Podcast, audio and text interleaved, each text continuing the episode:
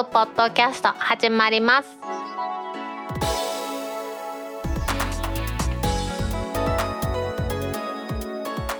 2021年9月24日タックポッドキャスト2第161回目の始まりです。この番組は天王寺アップルクラブの大道とコメントのコーナーからはタックメンバーの北尾姫とお届けします。今日は待ちに待った9月の24日の金曜日、アップルの先週発表しました新たな製品 iPhone 13シリーズ、そして iPad mini のシリーズ6シリーズなどなどが発売されます。この配信はね、夜中ですけれども、朝にはですね、各アップルストアがいつもより早めに開けるところもあるようで、そちらでの受け取りなんかができるということで、皆さん待ちに待ってるという方もいらっしゃると思います。またね、ヤマト運輸なんかの配送業者によります配送で24日の日に届くという方もたくさんいると思いますんでね、買った皆さんはね、届くのが待ち遠しいところだと思います。各有大道も iPhone 13の ProMax、 これを予約購入しました。今回は内部ストレージが 256GB モデルの色はグラファイトカラーですね、黒ですね、つまりですね、はい、いつものようにリードデザインさんのバンパーをつけて使いたいと思っているんですけれども、リードさんにも確認したところ、13と12では形状がちょっと変わってるので、13が本当に発売されてからですから24日ですね、今日届いた iPhone 13シリーズに試作品のバンパーをつけてみて、そしてうまくいくか見てみて、うまくいかないようであればまた加工を変えてですね、そして販売にこぎつけるとおっしゃってましたんで、当分の間は大道は純正のシリコンケースを使ってやろうと思ってます。以前はね、ビルドさんのこのソリッドバンパーが出るまでね、待ってから iPhone を購入したりしたんですが、今回はですね、どうしても早く買い替えたい理由があって買い替えました。その理由というのは、現状で大道は iPhone 12ですね、12 Pro を使ってます。 6.1 インチの画面の方なんですけれども、これがですね、もう最近見にくくなってきてるんですよね。今の iPhone は液晶じゃなくって有機ELですから、ものすごく高精細で綺麗に表示してくれるんですが、いかんせん字が小さいともう見えないんですよね。特に夜ですね、ベッドサイドに置いてるんですけれども、仕事場からのメッセージが入ったり、それをパッと見てもね、全然見えないんですね。もちろんハズキルーペを枕元に置いてますから、そのハズキルーペをかければ見えるんですけれども、そういう煩わしさもあってなかなか厳しいんですよね。じゃあ字をでかくすればいいじゃないかっていうことなんですが、確かに字をでかくしてやったところですね、やっぱり 6.1 インチの画面では行数が少なくなる、つまり情報量が少なくなって、スクロール何回もしないといけなくなるので、これじゃ意味がないなということで、家の中では未だに iPhone8 プラス、こちらを使っています。これにはもうソリッドバンパーもついてますしね、このバンパーはもう落としまくってるのに歪みまくりです。はい、リードデザインの松葉さんに見せたら、これはメーカー冥利に尽きるぐらい使ってもらってますというふうにね、言われた。ですが、中の iPhone は全然問題なく使えてますんでね、つまりバンパーが iPhone 本体の身代わりになってショックを受け取ってくれてる証拠だなと思いますんでね。ですので、実は iPhone 12 Pro を買った後もですね、12 Pro Max に買い替えようかなっていうですね、12もですよ、1ヶ月後2ヶ月ぐらいずっと考えてたんですよね。はい、ですがね、最新のを買ったばっかり、その1ヶ月後にまた買い替えるというのも若々しいって話になって、13の Pro Max が出たら考えようかなと思ってたんですが、今回ね、基本性能はそんなに上がってないんですけども、カメラ性能も上がったということで、買ってもいいかなと思って買うことにしました。大道はいつもですね、受け取りは配達ではなくって、アップル新裁判所に受け取りに行くようにしてるんですよね。配達でやるとですよ、もうコロナでね、今どうしようもないですけど、以前であればちょっと時間があったらですね、飲みに出ようかと、家の近所の立ち飲み屋さんとか行ったりしたいんですよ。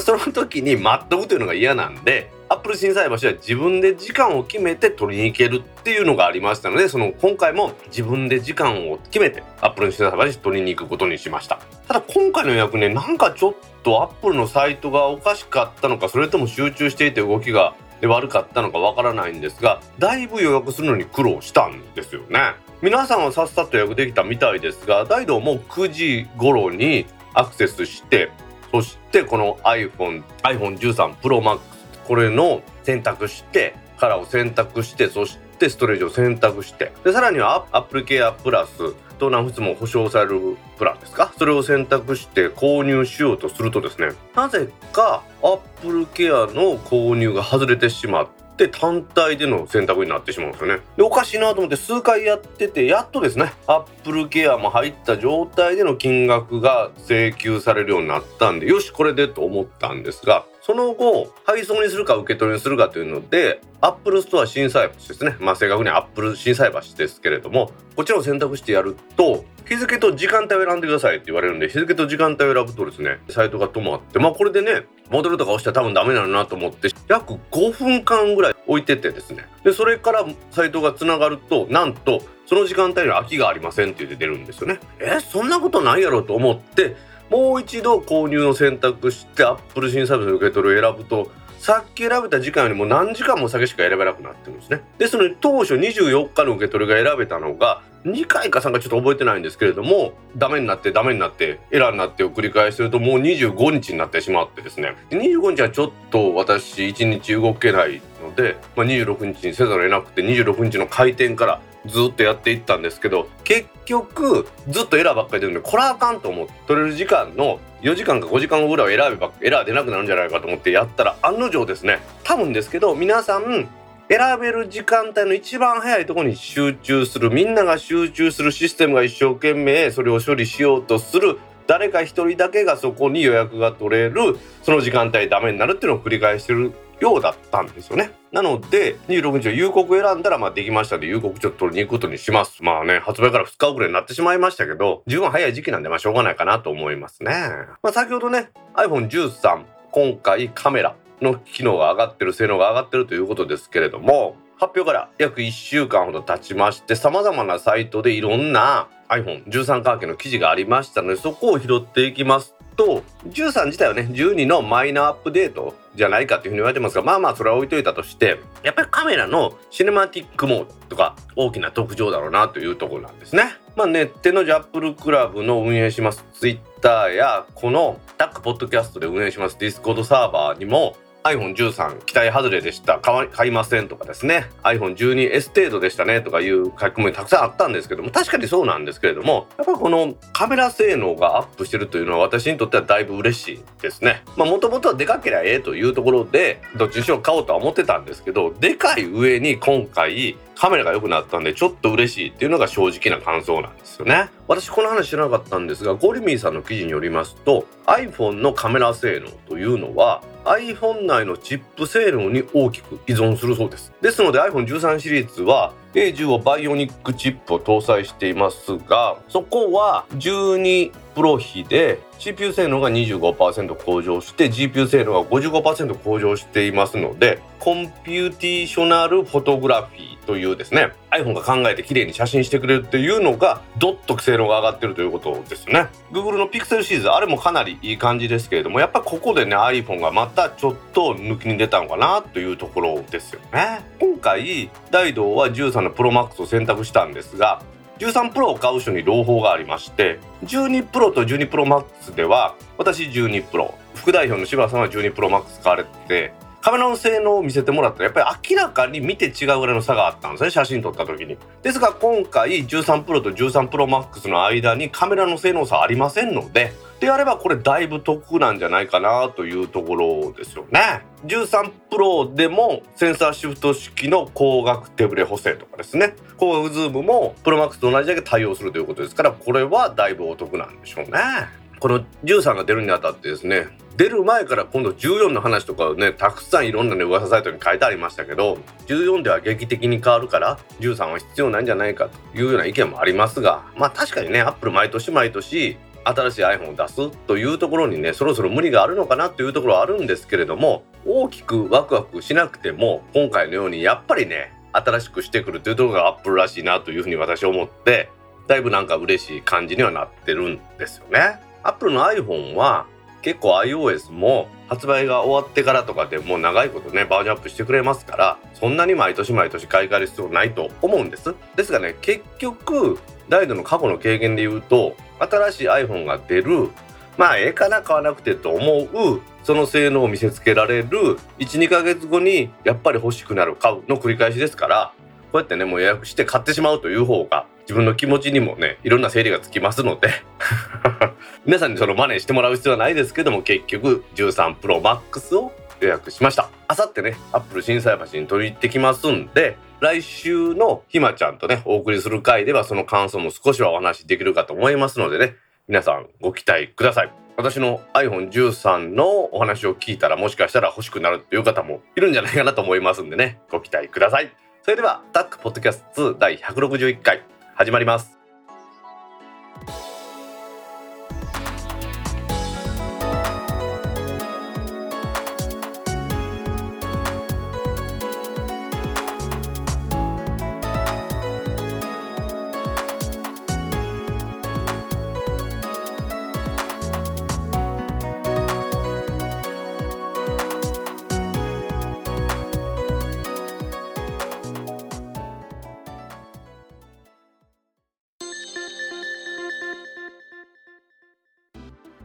タック公式ツイッターアカウントでリツイートした記事を紹介します。携帯料金競争再び、 KDDI は楽天より安く、 IT メディアニュースからの記事です。 KDDI は9月の13日に携帯電話のオンライン専用プランであります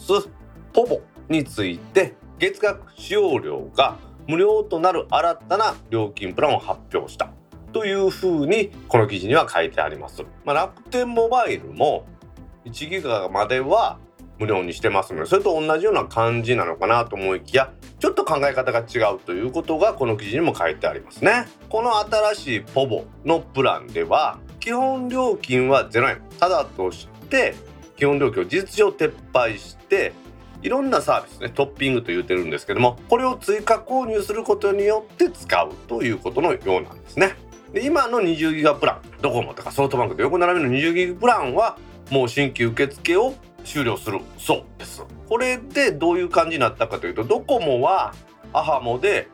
20GB の2970円、 au はこのプランでいきますと 20GB になると2160円になると、ソフトバンクは2728円、楽天モバイルは2178円というところですよね。そうしますと十数円ですけれども、新しいこの KDDI の POVO2 というプランを20ギガあたりで換算すると、キャリア4社の中でね、4キャリアの中で一番安くなるということのようなんですよね。ただ何度も言いますけど、ラクモは月1ギガまでは無料ですし、ソフトバンクは LINE もで3ギガまで990円のプランがありますので、そこで単純に比べられないとは思いますけれども、この新プランの名前は POVO2.0 と言いまして、普通は月単位でデータの使用量というのを見ていたのが7日とかですね、あと180人とかそういう感じで幅を持たせて課金するようなんですね。30日で考えると20ギガまでだと2700円であんま安くないんですが、これを180日で150ギガとかにすると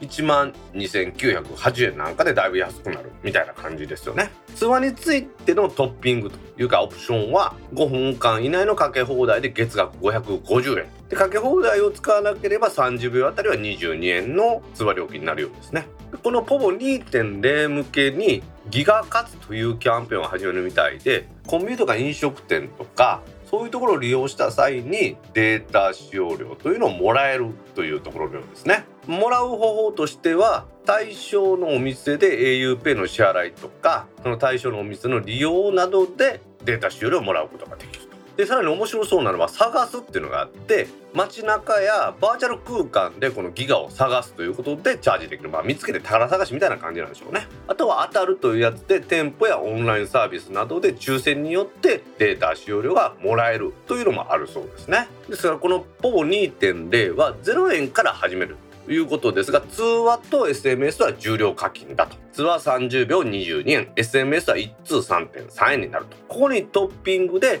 通話かけ放題、5分間通話かけ放題とか DAZN のコンテンツを見放題のプランだとかですね、データトッピングで1ギガ、3ギガ、20ギガ、60ギガ、150ギガと、そしてこれがそれぞれ期間も異なるような感じで使えるというところなんでしょうね。代表的なところでいきますと、1ギガで7日間使えて税込み390円、3ギガですと30日約1ヶ月使えて990円、20ギガ30日使えて2700円という感じですね。5分間通話かけ放題、先ほど550円って話しましたが、通話かけ放題にすると1650円になるようですね。だからこれ面白いんじゃないかなというところなんですね。ただずっと0円のまま、当たり前ですけどね、ずっと0のままで運用することはできません。 KDDI の発表の今のところ出てるところによりますと、180日間以上通話発信や SMS 送信を利用しない、またはトッピングを購入しない場合、利用停止や契約解除になる場合があるということですね。有料の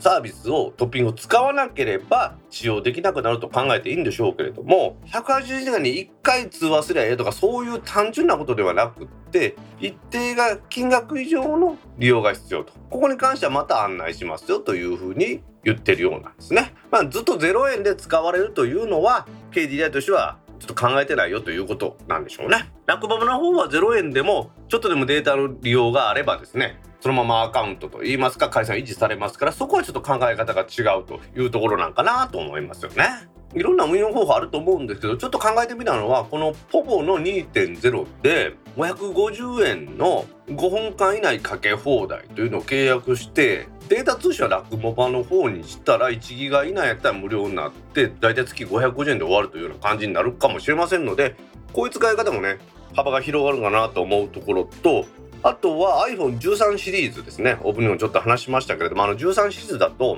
デュアル eSIM に対応してますから、ポボ 2.0 も楽天モバイルも eSIM にしてやってしまえばね、なかなかこれ何かあった時もさっとプラン変えたりするのも便利かなというところですよね。 KDDI が新しくポボをバージョンアップして他の通信事業者に対抗してきたというプランですね。いい意味で横並びが崩れて、我々利用者にとって良い方向に向かえばいいなと思います。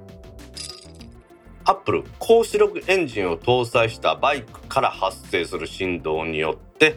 iPhone カメラの OIS、AF システムがダメージを受ける可能性があるとしてユーザーに警告、 Apple チャンネルからの記事です。これは Apple 公式で高出力エンジンを搭載したバイクですね。高出力エンジンって言うても、つまり排気量が大きいという意味だと思うんですけれども、こちらから発生します特定の周波数の振動、バイクね、バーンとエンジンふかしましたら揺れますよね。あの振動で iPhone カメラの OIS もしくは AF システムがダメージを受ける可能性があるということで発表しています。 OIS というのはオプティカルイメージなんとかかんとか言って光学視の手ぶれ補正のことですね。 AF というのはオートフォーカスシステムというところですので、つまりカメラがピントを合わせたりだとか綺麗に撮れるようにしてくれるね、手ぶれとかそういう補正機能が壊れてしまうんじゃないかというところなんですよね。これバイクにですね iPhone をカチャッとつけるアタッチメントなんか使って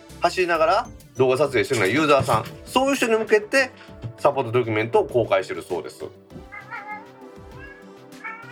この話はね、でも実は公式サポートに出てきたんはやっとですけれども、もう2019年にはこの光学機の手ぶれ補正機能やオートフォーカス機能を搭載したカメラがバイクに積んで使ったら焦点が合わなくなったということを報道されたりしていましたので、我が天王寺アップルクラブのねメンバーであります電気アボカのパーソナリティのタイさんなんかもバイクで iPhone つけて撮影とかされて、その時にこれあんまりやったら壊れるんですよねって話をして、そうなんですかということを言ってたんですけど、オートフォーカスにしても光学手ぶれ補正にしても画像を認知してそれに対して逆方向の動きを加えたりするというものが、振動があればですよ、だんだん壊れてきたりする、そのセンサーがおかしくなるというのは当たり前のことだと思いますので、やはりそこは使ってるユーザーとしてもいろいろ保護をしないといけないというところであるんでしょうね。アップルによりますと、バイクのエンジン等から激しい高振幅の振動が発生していると、それがシャーシやハンドルを伝わって iPhone のカメラに影響を与えると、そうすることで撮影が影響を与えるというところなんですよね。消出力や電動の原付とかそういうねスクーターの小さいやつなんかで iPhone を装着するというのはまあいいんでしょうけれども、その場合も振動対策済みのマウントとか衝撃吸収短波を使用してさらに長時間の利用はやめてくださいというふうに言ってるようなんですよね。この iPhone の光学式手ぶれ補正 OIS ですね、これ2014年に発売された iPhone6 プラス、これから確か搭載されていたと思うんですね。私 6S プラス買って感動した覚えがあるんでですね、プラスにしかこの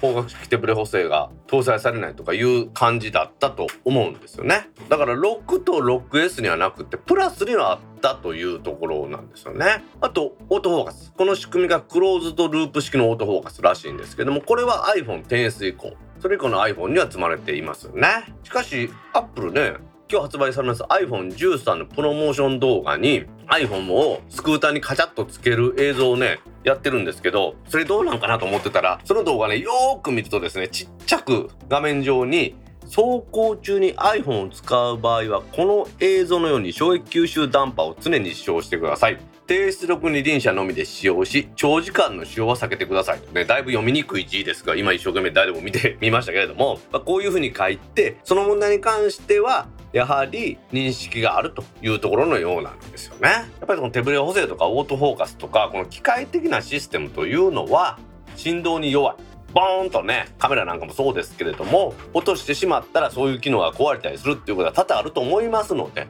その際やっぱりねバイクなんかみたいにずっと揺れてるようなところにね落ちたりしないようにカチャッとしっかりと本体にくっつけるというところから、その振動がもろに伝わってこういう問題が起こるのかなというところはありますもんね。 iPhone はあくまでもやっぱりスマートフォンだというところで、こういう問題はね例えば GoPro とかソニーのアクションカメラなんかでは多分解決されてる問題だと思いますんでね、そういうところ精密機械でバイク内に取り付けるということは想定していないんだろうなというところですね。 iPhone をバイクのマウントの中に取り付けて長時間使うとカメラ関係に不具合が出るというお話、皆さんもねこの問題には気をつけてできるだけです長時間使えないようにしてもらえたらなと思います。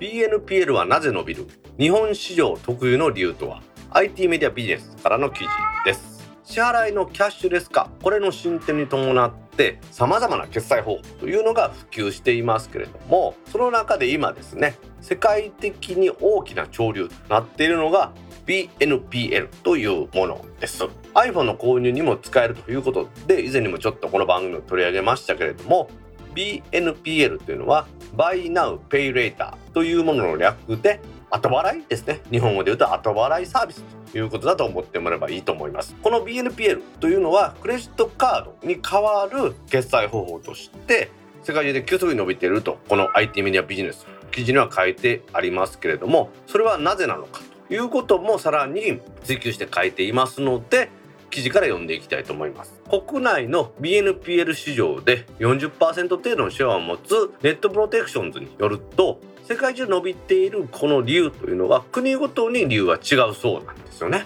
欧州や北米、そして豪州オーストラリアではクレジットカードの利用が減って BNPL にシフトしているそうなんですよね。これは欧米豪の決済の習慣というものに理由があって、欧米豪ではクレジットカードの利用には基本的に金利がかかるということだそうです。それに対してこの BNPL サービスは4回分割程度までは金利がかからないということで、欧米豪ではクレジットカードを持っていても金利を避けるためにあえて BNPL というものを使うというところなんだそうですね。そして次に東南アジア、こちらではどうかと言いますと、東南アジアでは EC 市場が急速に拡大しているんですけれども、クレジットカードの保有率はだいたい 10% 未満の 8% ぐらい、銀行口座の保有率も 55% しかないらしいですね。ですがスマホだけは1人1台以上というのがもう普及していますので、スマホ決済と合わせて BNPL というものを使っている方が多いそうなんですよね。では対して日本国内というところなんですが、日本国内ではほぼ全員が銀行口座を持っていますし、クレジットカードの保有率も日本人は 87% だそうです。ですので今言いました東南アジアみたいにクレジットカード持ってないから BNPL を使うというわけではないんですけれども、国内の BNPL サービスは今年間で 20% 以上成長しているんですよね。じゃあなんで BNPL を使うのかというと、この記事ではクレジットカードを使わない最大の理由が不明瞭さだというふうに書いてあるんですよね。利用額、クレジットカードの利用額が分からずに使いすぎが心配、金利が怖い、気づかないうちに購入が増えるのが心配というところだそうです。特にクレジットカード利用者で不安感があるのは分割払いとかリボ払いで、日本のクレジットカード利用者で2回払い以上するという人は 7.8% に過ぎないそうですね。これは1回払いでは金利がタダだというのに、リボとかあとは分割払いをするとものすごい金利が取られるということもあるんだと思うんですね。この記事はその金利が取られるからと書いてない不安感しか書いてないですけども、実際そういうところだと私は思うんですね。私もクレジットカードの分割払いなんか絶対やりません。その場でクレジットカードしか使えないからクレジットカードを使うだけであって、現金で持ち歩くも嫌だからやるだけであって、別に分割にしたいからという意味ではないので、そういう意味ではこのクレカを使わないという意味はよくわかるんですよね。この日本で伸びてるというのは、クレジットカードを持っていても使わずに BNPL を利用しているというような傾向があるそうなんですよね。別の見方をすると、この中で皆さん EC ですね、Amazon とかそういうのをネット上での販売というものを利用するという方が多いと思うんですけれども、初めてこの EC を使う人はクレジットカードを使うとそこで盗まれたりするんじゃないかという怖さがあるということで BNPL の方に移行しているという考え方もあるというふうに記事には書いてるんですよね。日本人のスタイルに合ったこの使い方としては、クレジットカードの分割リボとか特に不安だけれども、金利がないならこの BNPL で払ってみようかというところなんでしょうね。支払い方法としては、実際の支払い方法としては一括払いで銀行から振り込んだりとか、コンビニ払いで払うということもできますし、様々なサイトで買ったとしてもサービスが一つであれば利用額をまとめて月に1回支払うということも可能だ。今までね、クレジットカードが支払い能力を証明しているということで皆さんの利用進んでたんですけれども、いよいよね AI とか駆使してそういうものではないという払い方が出てきたんだというところなんでしょうね。クレジットカードね、ゴールドカード会員とか高いね会員料金が払わされたりしてますからね、そういうところからもこの BNPL が見直されてくると大道の支払いの方法っていうのも変わってくるのかと思います。 Apple の公式サイトなんかも使ってるこの BNPL サービス、これからの動きに注目していきたいなと思います。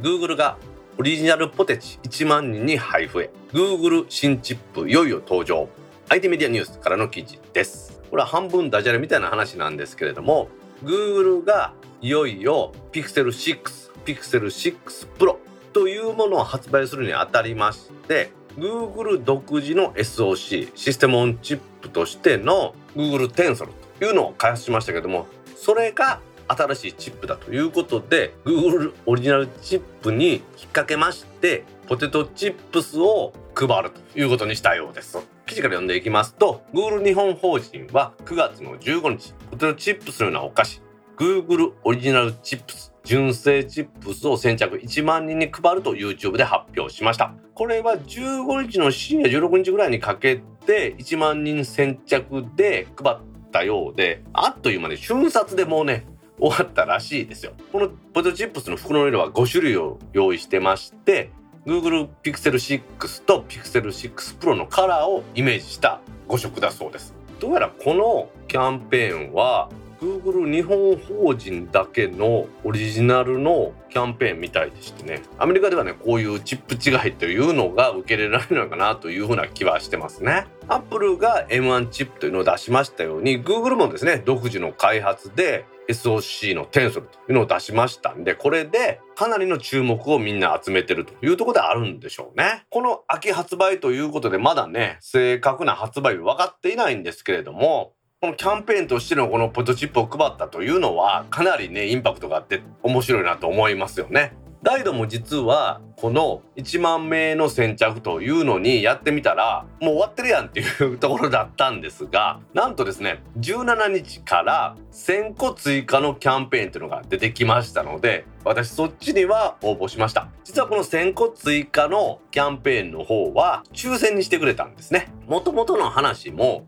この1万人も9月30日まで受け付けると言ってたんですが、あっという間にね瞬殺秒殺で1万人達したみたいでしたので、1000人の追加の方は抽選にしてくれたんで、私ねちょっと嬉しいところではありますけどね。届いたらもちろん姫に差し上げようかなと思ってますけど、姫に聞いたら姫も1万人の方はあぶれたらしくて、追加の1000人の方の抽選を申し込んだらしいのでね、届くのを楽しみにしたいと思いますね。話はこのテンソルという SoC の話になりますけれども、テンソルは AI と機械学習というところに特化してですね作り込んだ SoC らしくて、セキュリティも高くしてあるということですから、ちょっとね期待してるところではありますよね。アップルはねもともと A なんたらかんとかっていうので専用の SoC 使ってましたけれども、アンドロイド勢の方はクアルコムのスナップドラゴンを使うという感じでみんなやってましたので、そこからの脱却という意味ではかなり進んだのかなというところではありますよね。これはでもちょっとだいぶ難しい判断であって、自社で CPU なんかを SOC なんかを設計したりとか考えたりするのが大変なので、その最適なものを安く仕入れるというところが元々のやり方だった気がするんですが、そういうところが今度はそうじゃなくて、自社のスマホ、それに特化した SOC を大量に作って安上げていこうというところなんだろうなと思うんですよね。なんだかんだ言って、そのこういう機能が実現したからどうとかっていうのは確かにあると思うんですよ。それは汎用の SOC よりも性能の SOC の方がそれはいいんですけれども、安くて性能が高い、自分たちが求めるチップができるということがあればですね、やっぱりそれはいいことなんだろうと思って、この方向に進んでいけばいいなとは思っています。 iPhone に対抗するものとして Google が Pixel というものを出してですね、でそれがある程度売れるということで市場の活性化ということが起こればね、大歓迎ですのでね、Google の新しい SOC、Tensor を搭載しました Pixel 6シリーズに期待したいなと思います。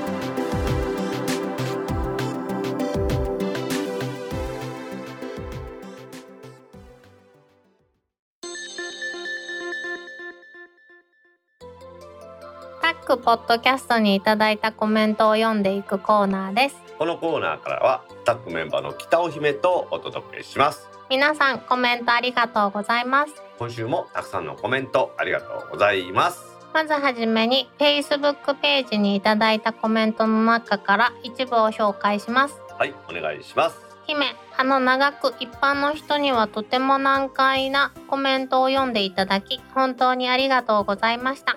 コメントをコメントのコーナーで省略することなく姫に読ませるなんて大道さんもひどいですね。そんなバチでしょうか。オープニングのコーナーで14日を金曜日と言ったり watchOS8 を iOS8 と言ったりしてますね。使ってやってください。三井康弘さんから9月19日にコメントいただきました。はい、三井さんコメントありがとうございます。ありがとうございます。あれもう何回も撮り直しましたもんね。一発 OK ですけど。あ、はい、すいません、三井さん一発 OK です。2年間コメント読み続けてる私やで。いつもすいません、いつもありがとうございます。watchOS8 を iOS8 って言ったんかもしれんね。もう致命的なミスやんか。間違いがあってはいけないからちょっと待ってって言っていつも調べてる大道さんはどこに行ったん。ちょっとたるんでるんちゃうか。そうよね。やっぱりこの原稿が正しくとも読むのが間違うっていうことなんでしょうね、これね。いやちょっとすごいなんかびっくりするぐらい開き直りが潔くてびっくりした。姫と一緒にやった時やったらわしの読み間違いも姫がちゃうちゃうちゃう言ってくれるし、姫の読み間違いもわしがちゃうよって言えて、まあそういうお互いのチェックできるじゃないですか。うん。やっぱり一人だと難しいんですよね。これ後で聞いてなんていうんですかね、原稿見ながらまたね、その編集してるわけじゃないから何が正しいのか何が正しくないのか分からなくなってくるっていうところです。あんまり今おかしいこと言ってたら取り直しますけどね、その部分だけでも。あいや取り直さんでも大体前後で同じこと言うてる時あるじゃないですか、うん、そこをはっつけるっていうのがほとんどですね。取り直すのは最悪のパターンですね、うん、確かに自分で書いた原稿をチェックするってなかなか難関だよね。難しいと思いますんでね。とりあえず姫は全くあれはノーミスで一発撮りでいけてますから。さすがですね。さすがですね。やっぱり、はい、もうコメントのスペシャリストですわ。コメントのスペシャリストですよ。いやでも私も言い間違い気をつけなあかんなと思いますけどね。何度も言いますけど、原稿が正しくても言い間違うし、ひどい時なんか原稿が選手のままだったりしてね、回数を間違ってますからね。何回やったって聞いてくるもんね。今日は161回です、はい、長文でも結構ですからね。またコメントください。コメントありがとうございました。ありがとうございました。続きまして Discord サーバーにいただいたコメントの中から一部を紹介します。はい、 Discord にもたくさんいただいてありがとうございます。お願いします。はい、第160回拝聴しました。 iPhone 13 Pro を予約しました。私は片手で使うことが多いのでこちらのサイズになります。今回カメラ性能は MAX と変わらないのでカメラに期待大です。 Face ID でマスクをしている状態でのロック解除ができないことが残念ですが、 Apple Watch で解決するので問題ないです。ただ Watch を持たないユーザーには魅力減になってしまった気もします。イクラムさんから9月19日にコメントいただきました。はい、イクラムさんコメントありがとうございます。ありがとうございます。イクラムさんは iPhone 13 Pro ですね。普通の大きさの方を注文されたということですね、うん、私12 Pro じゃないですか。ほんで副大夫の柴さんは12 Pro Max で、カメラ性能を比べたらやっぱりね Pro Max の方が良かったんです。12 Pro の時はですね、うん、この度13と13 Pro Max は一緒にするっていうことになったんですよ。へー、うん、なのでカメラ性能がいいからプロマックスを買うって言ってた人も、大きさでプロの方がいい人はプロでということで、いくらさんなんかは片手使うのでっていう風になってますね、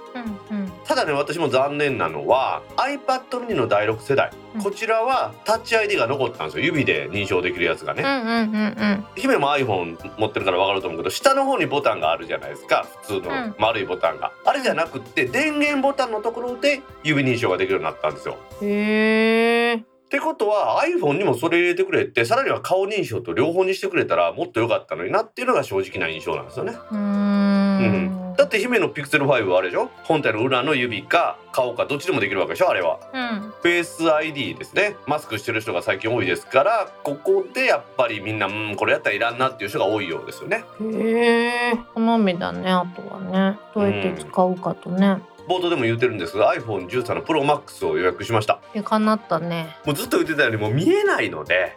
それが理由ですわ。もう机の上にね、あまりにもこのなんつかデバイスが今多すぎるので iPad mini と iPhone 12 Pro、 これはもうまとめて中古屋さんかなんかで売りに行って机の上すっきりしようと思ってます。はい。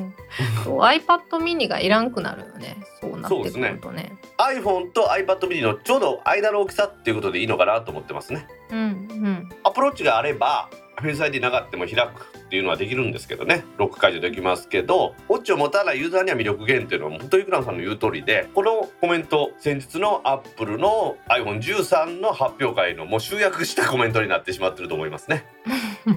はい、というわけでイクラムさんコメントありがとうございました。ありがとうございました。続きまして、直近数回をまとめて拝聴、プラスメッセージは本当に使うことがないなと思っています。Android 端末で SMS メッセンジャーアプリの代わりにたまに開く程度ですね。MVNO への開放で利用が増えるのかと言われるとあんまり増えないんじゃないかなと思うんですが、ジャパネット柴さんの購買欲求の煽り方がえげつないですが、結構いいお値段するデバイスなのでどうにか踏みとどまっています。でもそろそろ危ない。ゆくもばハイマウントさんから9月15日にコメントいただきました。はい、ゆくもばさんコメントありがとうございます。ありがとうございます。プラスメッセージの話ね、本当にもうなんやねんこれっていう話なんで、もうなんかどうなんでしょうね、使ってる人周りに全くいないですもんね。使い方がわからん。ジャパネット柴さんの購買欲求の煽り方がえげつないらしいですよ。本当にね、まくし立ててくるもんねちょっとでもなんか迷っている隙を見せた瞬間についてくるからねでも柴さんがいつも言うように買ってからその悩むっていうのが大事なのかなとは思うんで、私もですね。いや買ってから悩むような金額じゃないやんか。まあ最近はそうなってきてますわな、確かにね。でも今回の iPhone とか特にそうやん。もう iPhone は13 Pro Max ですね、14万なんぼにアップルケアつけて17万円ちょっとなんですけども、なんかこの値段が麻痺してますもんね。あ、まあこんなもんかなと思っちゃいますもんね。いやiPhone やで、フォンやで、ね、電話やで。まあこのままいったらどうせ来年また買うんですよね。そうやねん、ちょっと毎年買わんでもいいかなってちょっと思ってきてん私オープニングで言ってますけど本当にまさにその通りなんですけど、いや私もちょっと次ピクセル6買ったら1年飛ばそうかなと思っている。なんで毎年買うんって言われてうまい答えが出てこなくて、確かに私カメラ以外何に使ってるんだろうと思ったら、ハイスペックのスマートフォンってそんなに利用用途がないのかもしれないと思って、まあそれはさ、でも車なんかでもそうやけど、車検ごとに買う人もおればニューモデル出れば買う人と一緒で欲しいから買うんですよ。そこに理由があるないっていうのは別問題だと思うんですけど、どうでしょう。まあ余裕がある人はそうだと思うんだけど、私も別に余裕があるわけじゃないですけど何私は地球にも優しい電車移動をしているよ。いや、わしもほとんど電車だよね。いや、移動距離の9割以上は電車やね。私この前タクシーに乗った大道さんお見送りしたけど全然説得力ないけどいや見たことないんやったらわかるけどつい最近やん。1週間以内やん。はい、ありがとうございますジャパネット柴さんの皆さん、購買欲求の煽りに負けないようにね、しっかりとこの番組を聞いていってください。はい、で、はい、欲しいと思ったら買いましょうね。はい、買ってから悩みましょう。というわけで、ぐもさんコメントありがとうございました。ありがとうございました。続きまして、危うく iPad mini 第6世代をポチるところでした。 iPhone XS Max をリニューアルするつもりでしたが、ミリ波もタッチ ID もなくて惹かれるのは色だけで、今回も見送りそうです。ハイパードックさんから9月15日にコメントいただきました。はい、ハイパードックさんコメントありがとうございます。ありがとうございます。iPad mini 第6世代、これはかなり魅力的な端末ですよね。いろいろとね、考え方あると思うんですけれども、 iPad Air のダウンサイジング版だとかですね、 iPad Pro の小さくなったんだとか言われてるんですけど、まあそんな置いといたとしても 5G に対応したんですね。そこをこのミニが 5G に対応したっていうのはかなり大きいことだと思うんですよね。うん、大道は結局ね、大きい方、ハイパードックさんも XS Max 買い替えようかと思ってたって言われてますけど、やっぱ大きい方のところは iPad mini とちょっとかぶるところがあるんですよ、やっぱりどうしてもですね。まあ、難しいところではありますけど、 iPad mini の大きく iPhone と違うところは電話ができないということです。うん、すごいシンプルで分かりやすかった。この前ちょっと柴さんとね、柴さんが開いた写真展に来られた時にお茶飲む機会があったんですけど、リスナーのほとんどの人が姫の顔は見たことないんだって話になって、もしこれがね、コロナが明けて、イベントがね、番組ができるようになったら、今のところ姫が番組やるようになってから一度もイベントやったことないじゃないですか、番組イベント。そうなんだよね。なので番組イベント見てもらって、姫のね、美しさを皆さんに披露したいなと思うんですけど、どうでしょう。まあその場合あれですが、プロのメイクに頼んでしっかりメイクしてもらおう。じゃあ衣装も用意してもらえますかレンタルでよかったら買うのはちょっと勘弁してそういうわけで、ハイパードックさん、次のね14では多分魅力的なまた端末になると思いますんでね、13パスしても14に期待してください。はい、ハイパードックさんコメントありがとうございました。ありがとうございました。続きまして、iPad mini は私の妻がずっと気にしていて、新しいのを出たら買うとずいぶん前から宣言されていたので、今回購入しました。ただ色とかちょっと考えるから待っていてと言われて待ち、木曜日に注文したら1ヶ月遅れくらいになっています。ひろいわおさんから9月18日にコメントいただきました。はい、ひろいわおさんコメントありがとうございます。ありがとうございます。 iPad は実は、発表された水曜日すぐ予約開始になったんですよ、iPad mini と iPad は、で iPhone は金曜日やったんですよね。だから iPad mini かなり人気らしくて、1日やもんね。1日遅れでね、ひろいわおさんはほら天王寺アップルクラブのメンバーですから、スラックなんかでやり取りしてるんですけど、それでの情報によると10月の半ばぐらいになってましたもんね。ほぼ1ヶ月ですよね。だから色も人気色やったんかな、選んだの。色でね、そこまでないと思うんですけど、iPhone に比べて iPad mini って多分玉を用意してる数が全然違うと思うんですよ。それもあると思うんですよね。でも今回の発表は15日に発表されたのがその iPad と iPad mini と iPhone だったんですけど、やっぱりどう考えても一番インパクトが強かったのが iPad mini なんですよ。ちょっとさっきも言いましたけどね。そうなんだ、そこでみんなそれに集中したっていうところがあるのかなと思いますよね。姫の iPad もそろそろ買い替えやな。そうやね。まあでもまあ番組の50回とかの節目ごとになんかいろいろと私もお渡ししてますんで。やったー。160回。160回節目かおい。60回。でもね、姫ちゃんとわしがさ収録環境を揃えてんのに全然使えへんもんな。使うって何？使うって利用するってことです。そのまま今さ、じゃ原稿内で見てんのこの皆さんの。iPad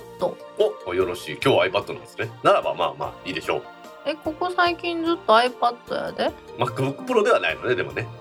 早くね、ひろいわおさんの奥様の iPad に届けばいいなと思いますね。ひろいわおさんも触れるしね。また見せてください。はい、ひろやさんコメントありがとうございました。ありがとうございました。続きましてツイッターでハッシュタグタックキャストとタック宛てにツイートいただいた中から一部を紹介します。はい、お願いします。今回のハイライトは大道さんといると怖いもの何もないなのは内緒、大道さん頼りになるボディーガードよね。斉藤さんから9月17日15時41分にツイートいただきました。はい、斉藤さんコメントありがとうございます。ありがとうございます。ボディーガードではないんですけどねでもなんかさ、この前さランチ食べに行ったやん。はい、真っ黒やったやん。まあ、真っ黒ですね、はい、黒シャツに黒パンやったやん。黒シャツに黒パンですねそれしかないんですけど、はいいやなんかT シャツとかじゃなくて普通の長袖の黒シャツに黒パンやったやん。ああ、もうあの時は仕事の途中やったからですね、はい、オフィス街やったやん。オフィス街でしたね確かに、はい、なんかさすごい視線を感じるのと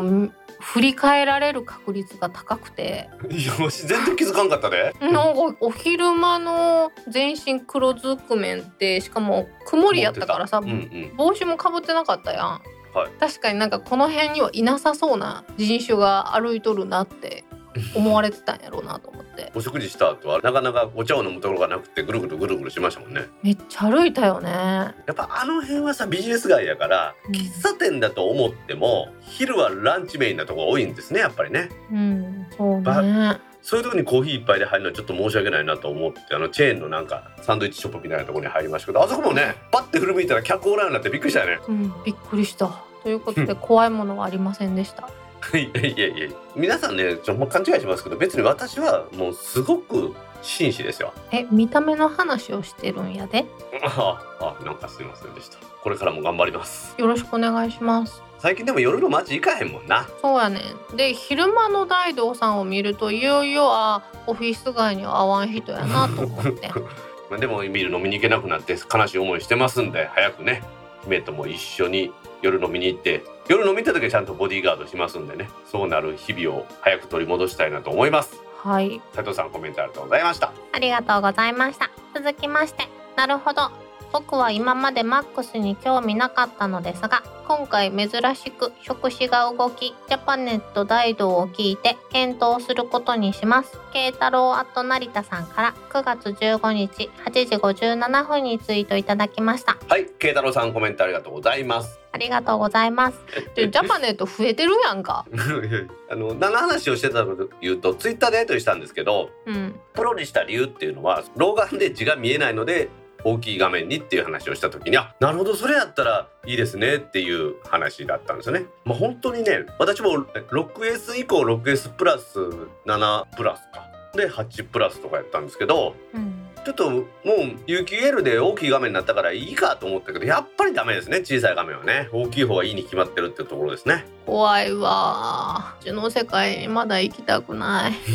まあこれ今番組の収録ももちろん先週言うたように 125% の表示にして、さらに下の方は老眼のきついので上の方は老眼の緩いのをっていう老眼鏡をかけてますけどね。へえ。もうこれでまあどうにかしっかりと見えてますんで。重さはどれぐらい違うの？重さはね、13プロの方が 203g、うん、13プロマックスの方が 238g で、うん、その差は 35g しかないんですけど1割以上違うっていうことでちょっとずっしりきますよね。厚みは一緒なんですよ。厚みは幅が約 6mm ほど違うんですよね。6ミリか、うん、幅はね。で高さが12ミリぐらい違うんですよ、うんうん、あらそれは結構違うね。12ミリは結構すごいね、うん、なので私としてはその縦の表示が増えるので行数が増えるっていうのがやっぱり一番嬉しいですね、うん、大きくするとスクロールいっぱいしなあかんもんね、うん、そうなんですよ。もうまさにそれもね冒頭でも言ってますけど、スクロール何回もするのめんどくさいからですね。ですのでカメラ性能とかうんぬんとかではなくて大きい画面は正義だということで、ケタロさん今回はプロマックスを選択しました。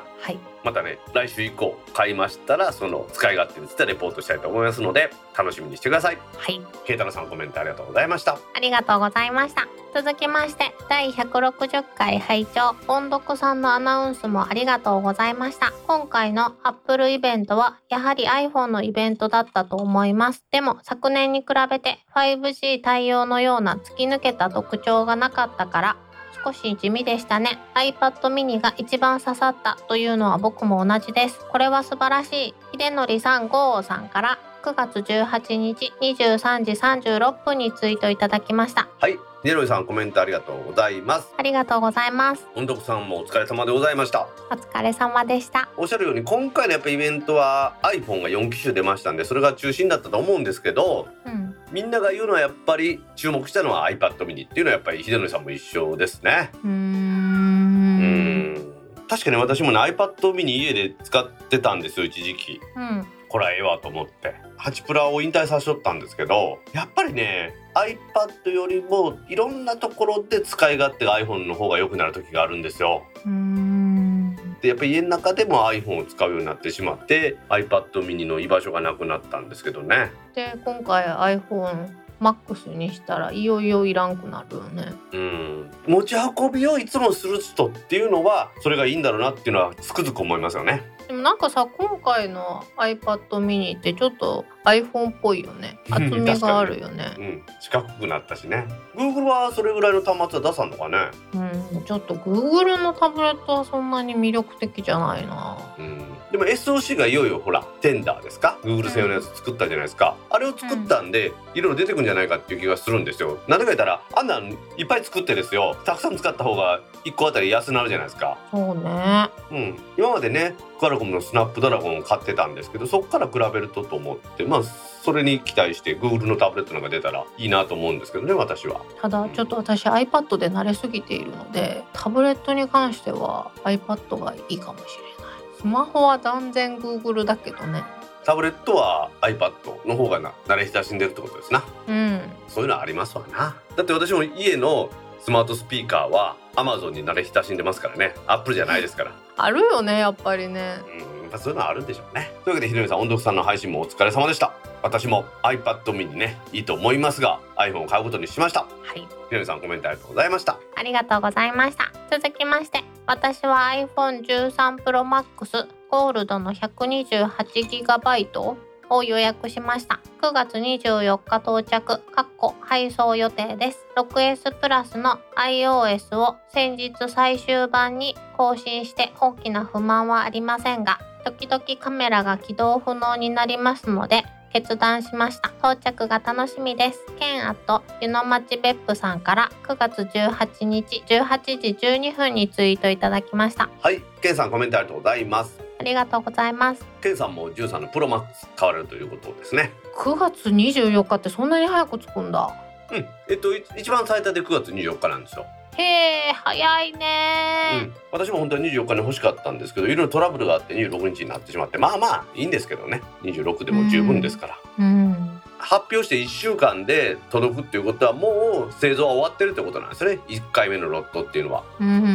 なのでさっきの iPad mini の用意してる数と違うのでこんな風になってるのかなっていう気がしますよね。 6S プラスからですからねちょうどいいと思いますよ。大きいものから大きいものっていいと思いますね。6S プラスは明記だったんですよね。手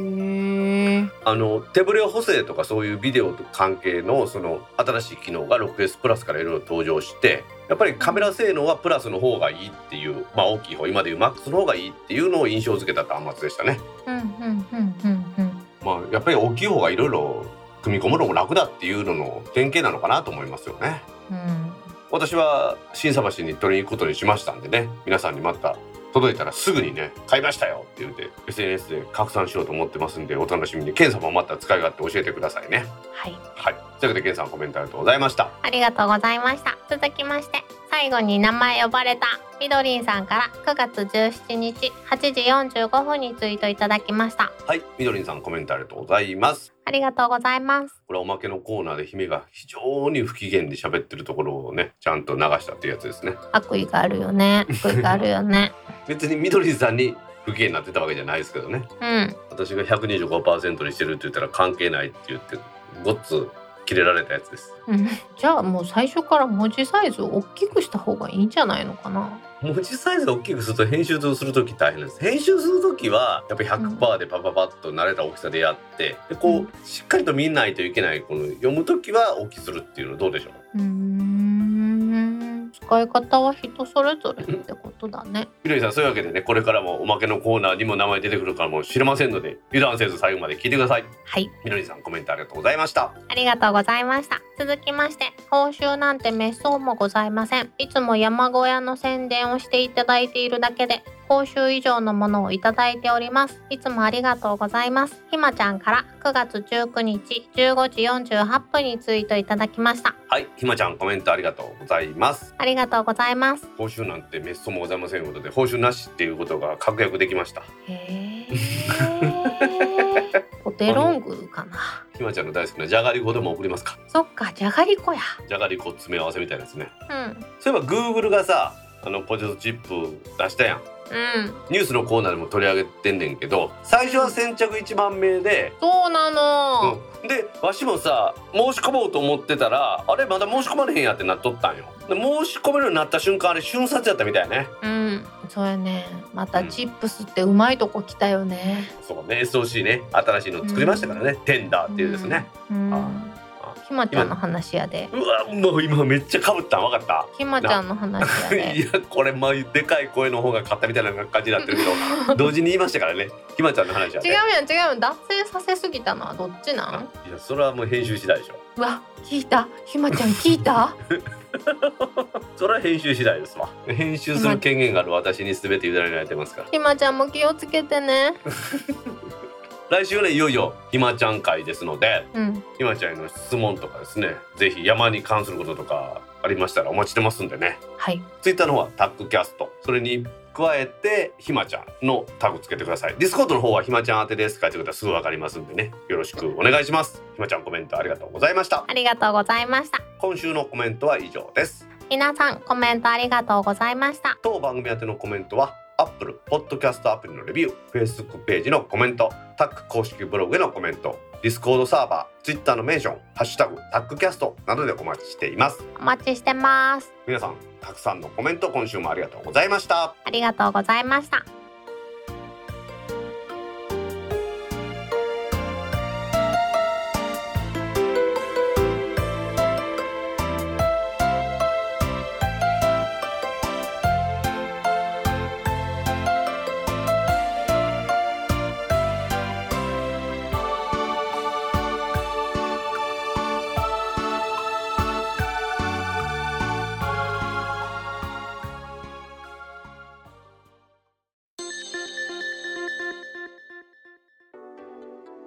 タックポッドキャスト2第161回もエンディングを迎えました。はーい。今週はマイクロソフトがパスワードなしでのログインを一般に提供開始したという IT メディアニュースの記事から取り上げたいと思います。はい。まずちょっと記事読んでいっていいですか。はい。マイクロソフトは9月の15日現地時間ですけれども、マイクロソフトへのパスワードを使わないログイン方法の一般ユーザーへの提供を開始したと発表しました。はい、これはマイクロソフトが提供してますモバイル認証アプリのマイクロソフトオーセンティケーターとか、生体認証の Windows Hello とか、あとセキュリティキー、これは物理キーのことです。あとはスマートフォンやメールに送信される SMS なんかで送信される確認コードを使用して Outlook や OneDrive などにログインできるようにするということらしいです。へー。この機能はもともとすでに3月に企業顧客向けですね、企業でマイクロソフトなんかに契約してる人に提供を始めたもので、うん、マイクロソフト内ではもうすでにみんなが使ってるらしくて、従業員のほぼ 100% がパスワードなしのオプションで企業アカウントにログインしているそうです。へー。マイクロソフトは数年前からこのパスワードなしのログインにしようといろいろやってたらしいんですけれども、うん、ユーザーは自動生成のめっちゃ長いパスワードあるじゃないですか、うん、あんなんじゃなければやっぱり使い回しとかそんなんがあって、攻撃者というかなりすまそうとして入ろうとしてる人とかが推測できるような弱いパスワードを自分では作ってしまうことが多いらしいですね。でやっぱりそこでやっぱり攻撃されて突破されるということが多いので、それ以外のパスワード以外のログイン方法をいろいろと模索して、さらにはそのパスワードがログインできない状況にするということがもう可能になったということらしいです。へー、すごいよね。姫はいろんな、ログインやってると思うけど、私ちょっと面白いなと思ってるのは、Adobe なんかのログインで Adobe アプリから数字を押したら入れるようになるとかっていうの知ってる？知らない。 Adobe アカウントアクセスっていうアプリがあって、マイクロソフトでいうところのオーセンティケーターみたいな役目を果たしてるんですけど、うん、Adobe のアカウントにログインしようとするじゃないですか、うん、ほんだらログインのその ID を使ってこれでやろうとしてますっていう風にやると、2桁の数字がポーンと表示されるんですよ。例えば13とかですね。でそのまま今度はモバイル端末の方のその Adobe のアプリを見ると、うん、あなたは今どの数字を表示されてますかっていうのが何個か数字が出るんですよね。あ、うん、でその数字を押すと本人だと認証されてログインできるっていう風になるっていう感じのやつがあるんですよね。使ってる、それ使っとるやないか聞いたことあると思う、うん、姫もやっぱりその Adobe CC なんか使ってると、 Adobe CC なんかそういうなりすましというか勝手に人の ID を使うっていうのもあるんでしょうけれども、 ID を打ったりする人もやっぱりおるんですよね。はあ、うん、だからそういうの防止にもなりますよね。確かに。なのでいいのかなっていうところですが、それを一つの端末にしかそのアクセスを許すか許さないかっていうアプリはインストールね、セキュリティアプリはインストールできませんから、そういうところで本人認証に使える、うん、ということなんでしょうね。さらには Google なんかはパスワードで入った上に登録してる認証端末に SMS を送りましたとか、私だったら複数の端末持ってますから、例えば iPhone なんとかの Gmail アプリを見てくださいと、そこにログインしましたかっていうのが出てますから、それを配当したら本人認証になるとか、そんな感じですよね。ですからこのマイクロソフトはパスワードすらなくすという究極のところに出てきたというところなんですよね。いやーすごいね。でもいずれはやっぱりパスワードというのはなくなるんじゃないかとずっと言われてましたけど、やっぱ大手のマイクロソフトがやってきましたよね。やっぱりパスワードを用いる認証というのはその本人しか知れない情報ということで、そのパスワードが本人確認になってるんですけど、根深い問題というのがあると思ってるんです。一番大きいと言われてるのがやっぱパスワードの使い回しですよね。こ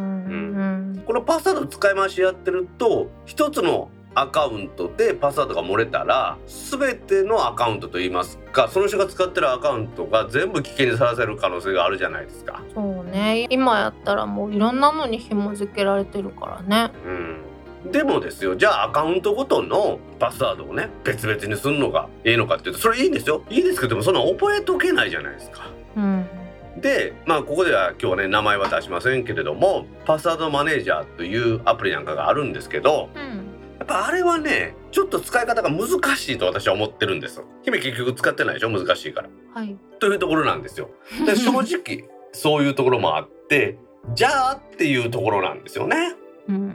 今回の話としてはね、 Adobe の話とか Google の話とか Microsoft の話とかしてますけど、じゃあこのねベンダー、ソフトウェアのベンダーというかサービスのベンダーごとにまたパスワードなくしたところでログインする方法が変わってるっていうことになるわけで、そうねそれもまた不便なわけですよね。じゃあこれをいかにしてクリアしていくのかというのが、この IT 化がこんだけ進んだ時代の問題だと私は思ってるんです、やっぱり顔、目、声、指ってそうなってくるのかなと思うんですけどね。今私が使ってる iMac、 これ M1 の iMac なんかはログインする際一番最初はパスワード入れなあかんのですけど、そっからあとはタッチ ID 指認証でいけるんですよね。これも一つの解決方法なのかなと思ってるんです、でもやっぱりセキュリティの高いところに行くと、まずは IC チップのカードで本人しかそれを持っていないという認証をした上にですよ、でそのカードのピンコードですね、カードと物理的に紐づいているコードです。これはサーバーに行かないコードですよね、でそのピンコードを入力できた上で、今度はサーバーとのそのアカウントの信証性を確かめるためのパスワード、これはサーバーに保管されてるもんですよ。さらには生体認証っていうような、それぐらいのセキュリティを超えていく。姫のところの基幹システムとかやっぱりそんなんじゃないの？そうやと思う。なのでやっぱりね、そういう認証もいいんですけど、これだけやっぱりこのネットワークが進んできたんだから、それ以外に方法として何かっていうのがやっぱ求められてるんでしょうね。姫なんかパスワード忘れていつもえらい目合ってるやろ。そうやね、ほんまに覚えられへんの。私もねパスワード管理アプリ使ってるんで、そこに入るのが24桁のパスワードにしてるんですけど、8個ずつのパスワード4つやから32文字やったらごめん、増えてるやんか24文字やと思ってたら違うわ、32文字やわ。うわー、もうそれタイピング遅い人やったらタイムオーバーやんほんまやね。私なんでその32文字に行き着いたかというと TCP/IP で使ってる IP アドレスのサブネットマスクっていうのが8ビット8ビット8ビット8ビットの32ビットでやってるじゃないですか。いや知らんけどじゃないですかってあたかもみんな知ってるみたいな言い方するのやめてもらえる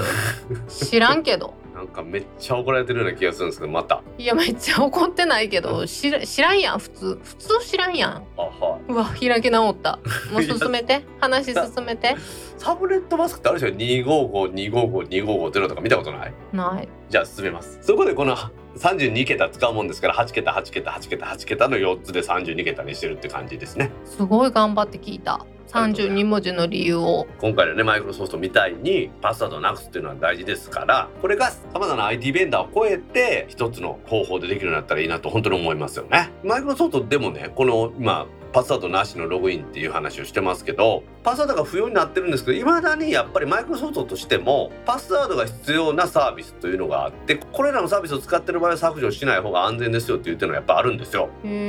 えばマイクロソフトのゲーム機の Xbox 360とかですね。ああそっか。で Office の2010以前とこんなんは昔の古いシステムですから対応してないでしょうね。ああなるほど、はい、同じく Office の Mac 版の2011以前とかですね、うん、あとは Windows の 8.17 以前のバージョンとかって書いてありますねやっぱり。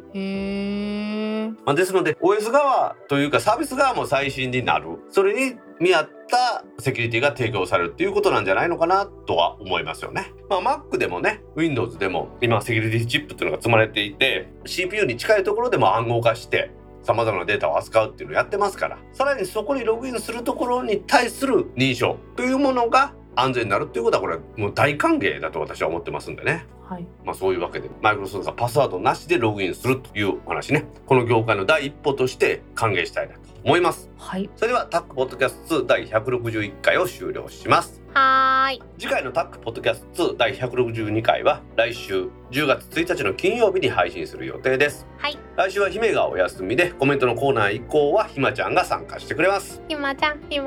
ろしくお願いします。はい、では皆さん来週も聞いてくださいね。バイニャー。